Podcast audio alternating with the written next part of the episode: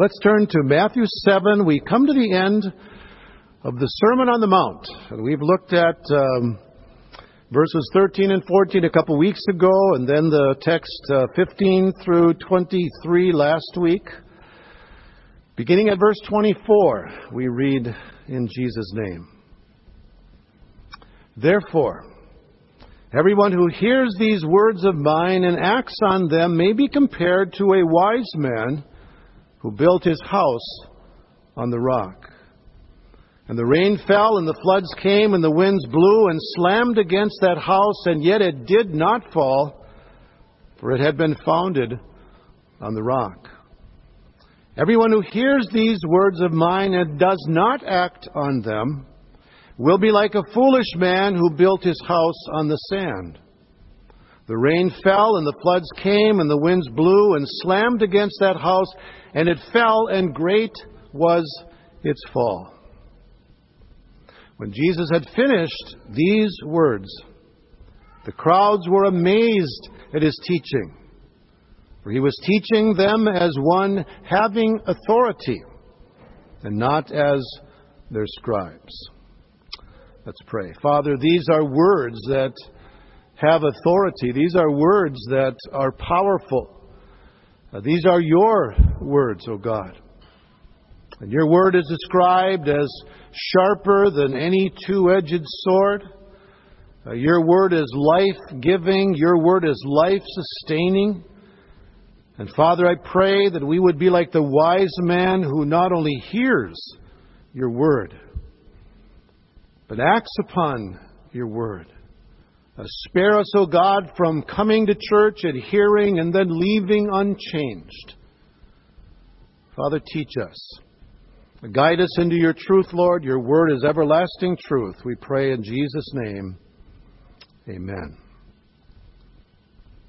A very wise and intelligent person once said that there are only two kinds of people in this world the Finns and those who wish they were. I sense that some of you don't quite agree with that.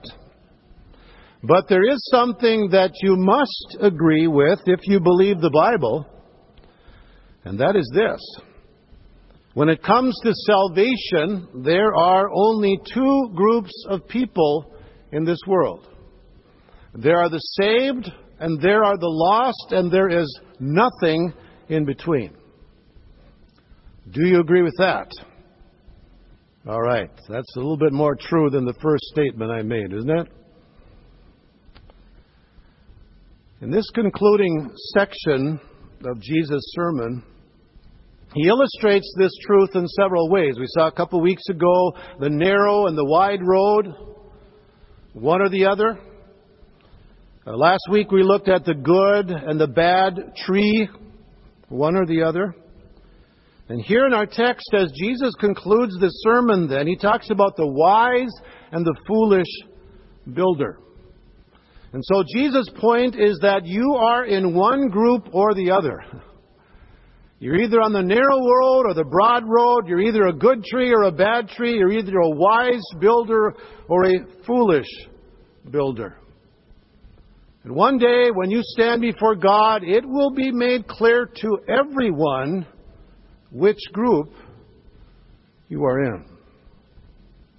I find it very interesting that Jesus ends his sermon with a phrase that issues a very ominous warning. Verse 27 The rain fell, the floods came, the winds blew and slammed against that house, and it fell, and great was its fall. And that's how Jesus ends the sermon.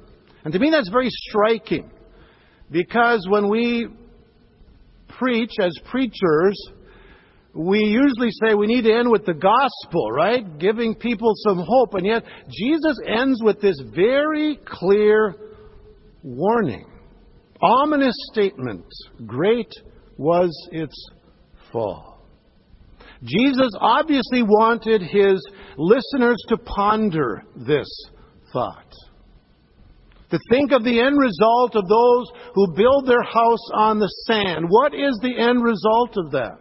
It is a great and terrible fall.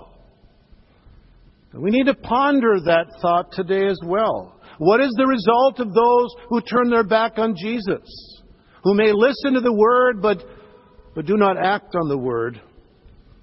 And so let's ponder that thought this morning and let's ask the question who are the ones whose fall will be great?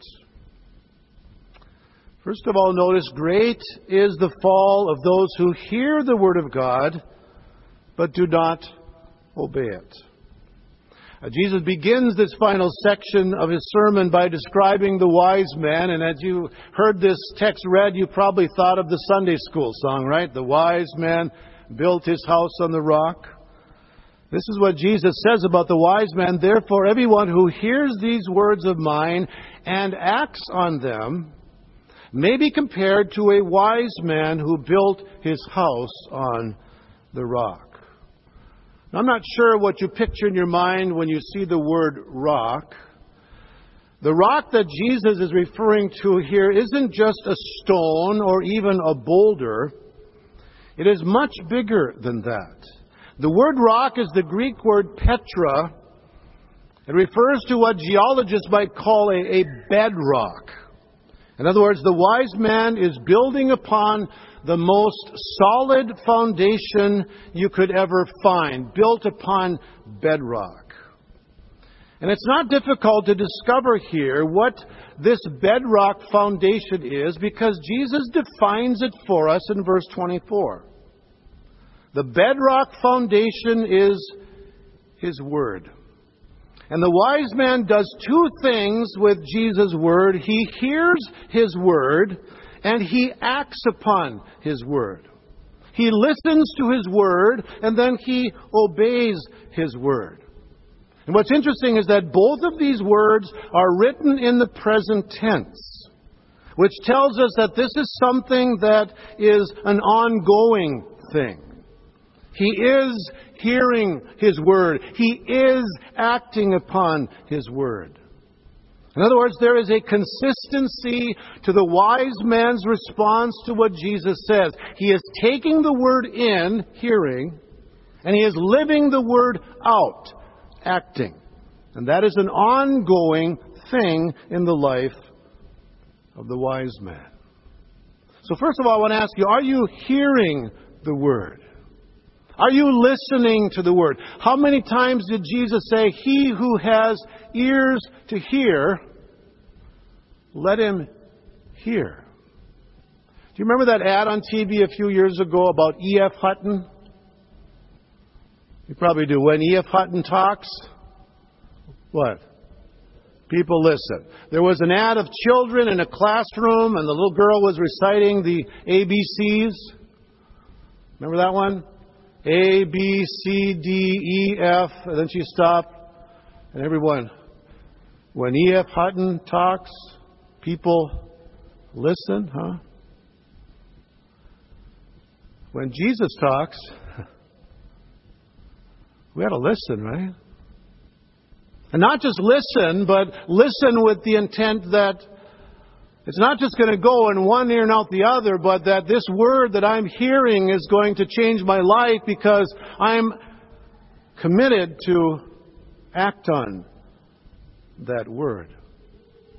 There was a missionary who was looking for a word obedience to translate into the language of the people. And it was just kind of difficult for him to find that word. And then one day there was a man with his dog, and and uh, they were talking, and the dog ran off, and and the, the the man told the dog to come back, and the dog immediately came back and sat at his feet. And the man said, um, "He's all ears." And the missionary translator thought, "That's that's the word, all ears." Listening, and then what is it you want me to do? Acting upon that word. That's the wise man. He is hearing and he is acting upon the word. Of course, not perfectly, none of us do, but there is a consistency there. It's an ongoing thing. Now, what's interesting is you might expect Jesus to contrast the wise man with the foolish man, by saying that the foolish man does not listen to the word. Isn't that what you'd expect? You'd expect them to say, okay, the wise man hears and does, the foolish man, he won't even hear. But Jesus doesn't do that. Verse 26 Everyone who hears these words of mine and does not act on them is like the foolish man.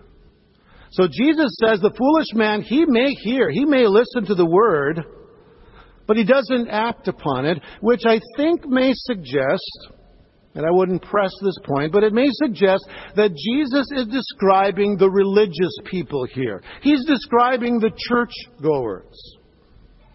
Those who come and hear the sermon on Sunday and think that that's enough.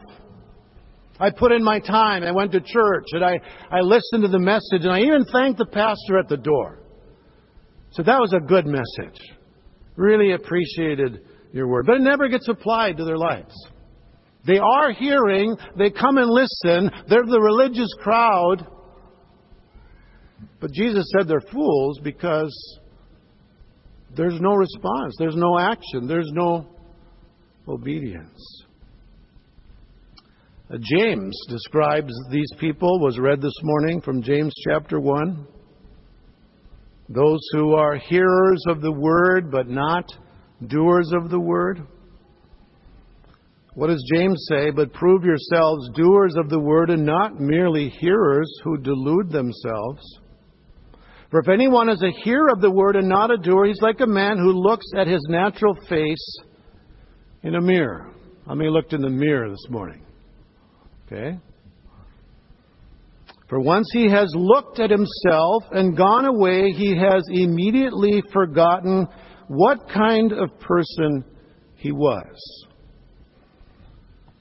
If I told you that I appreciate very much the mirror in our bathroom,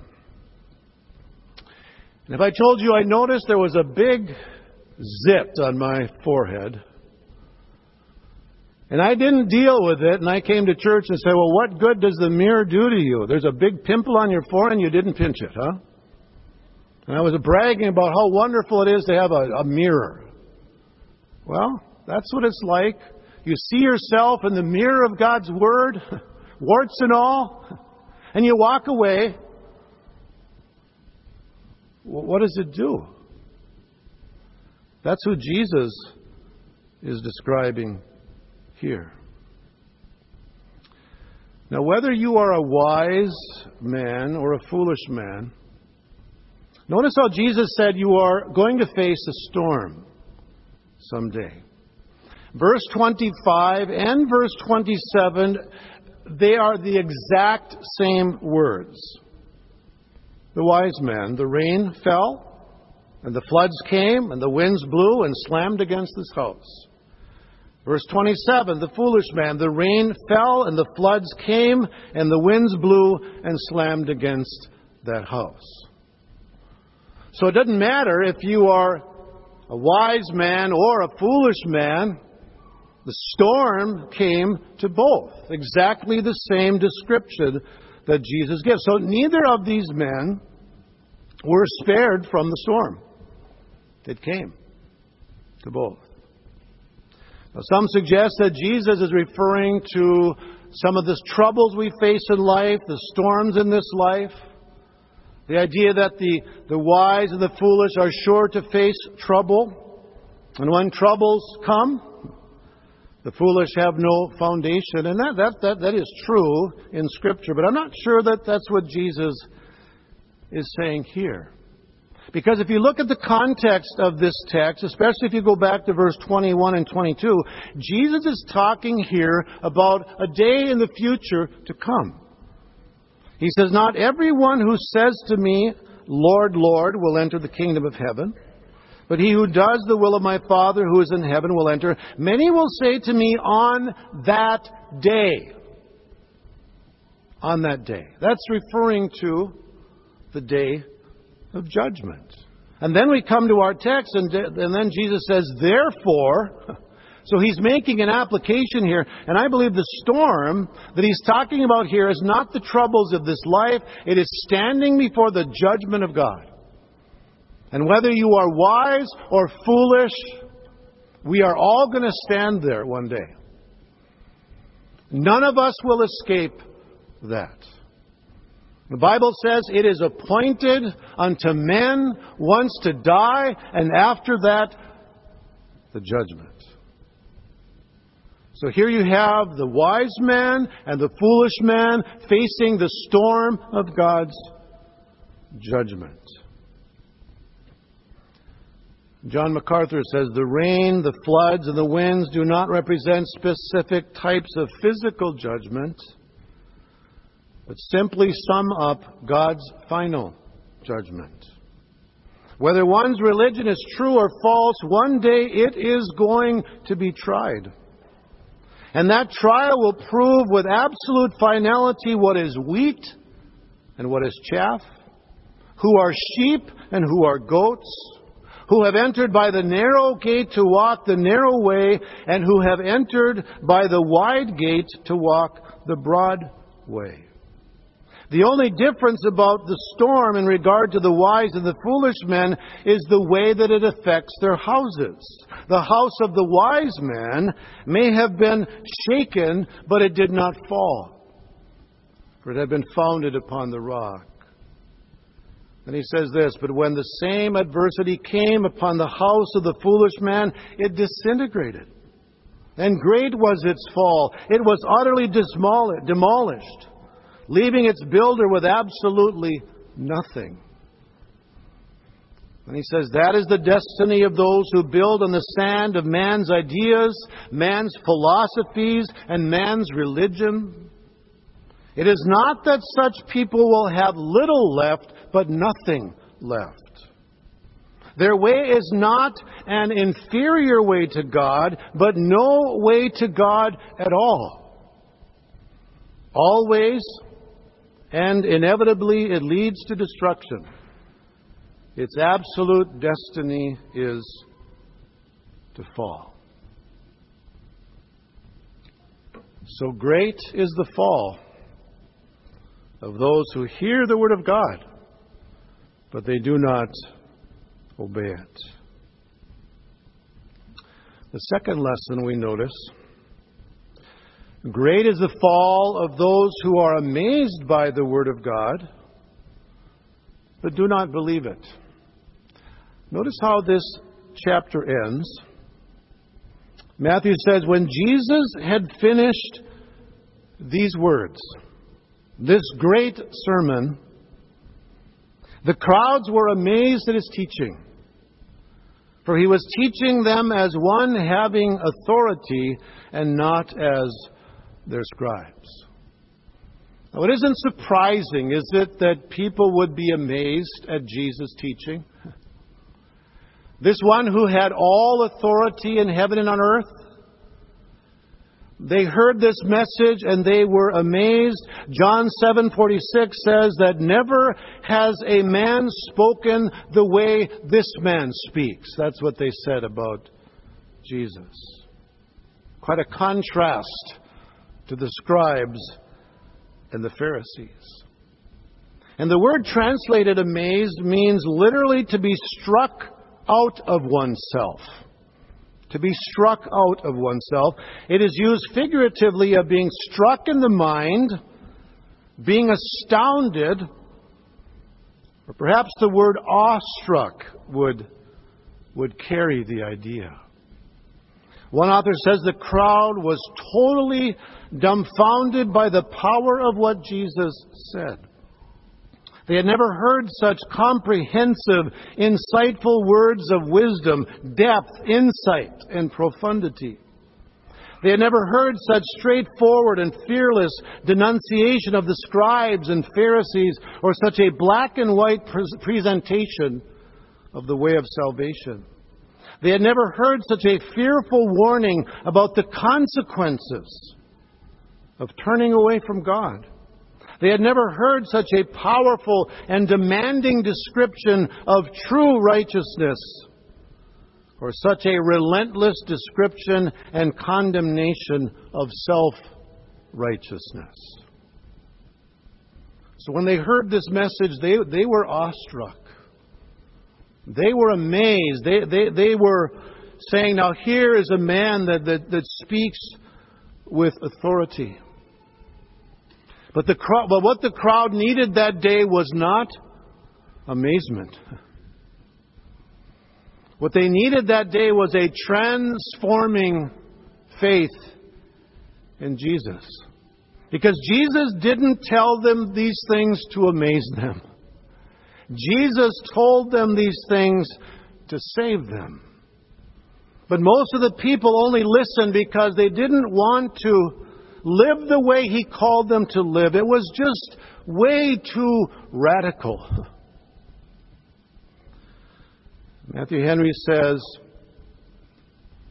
It is possible for people to admire good preaching and yet to remain in ignorance and unbelief, to be astonished and yet not sanctified.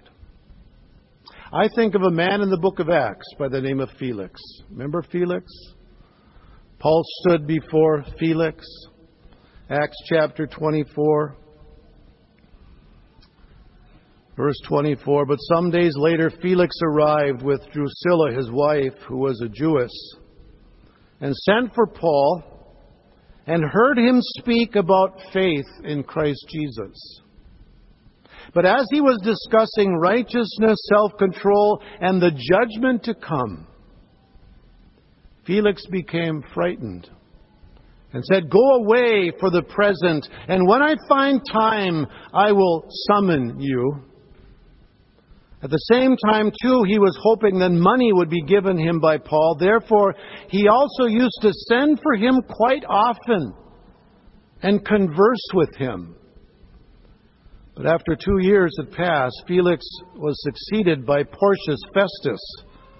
And wishing to do the Jews a favor, Felix left Paul imprisoned. Isn't that interesting? How many times did he hear Paul share about Jesus? How many times did this man hear about righteousness, self control, and the judgment to come? And he, he was even emotionally stirred by this. But there's no record, at least in the book of Acts, of Felix ever becoming a saved man. He probably admired Paul's preaching, but that was it. He was just a hearer that never really changed his life. It was at the funeral of one of my uncles many years ago. A man who knew the Lord. But one of my other uncles who did not know Jesus was there. And my dad preached in a funeral home up in Upper Michigan. And it was very obvious that my uncle was stirred by the message that day. And we walked out of that funeral home, and I was walking with my mom and dad, and my dad was walking by my uncle who didn't know Jesus. And he challenged him, encouraged him to come to Christ that day. And you could tell that my uncle was under conviction of sin.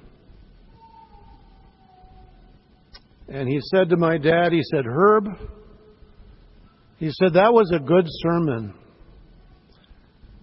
But let's just leave it at that. Those were the last words my dad and mom heard from him because a few weeks later, like that, he died of a heart attack. Only God knows whether or not he came to Jesus. Only God knows. But he was stirred, obviously stirred by the message. He had heard it and he had heard it many times. Many times. But by all appearances, he just walked away. I'm sure many of you have heard the gospel of Jesus Christ clearly presented many times. And maybe some of you have walked away from that message. Maybe you were emotionally stirred at the fact that you will stand before God one day, but you've continued to walk away from Him. I plead with you this morning.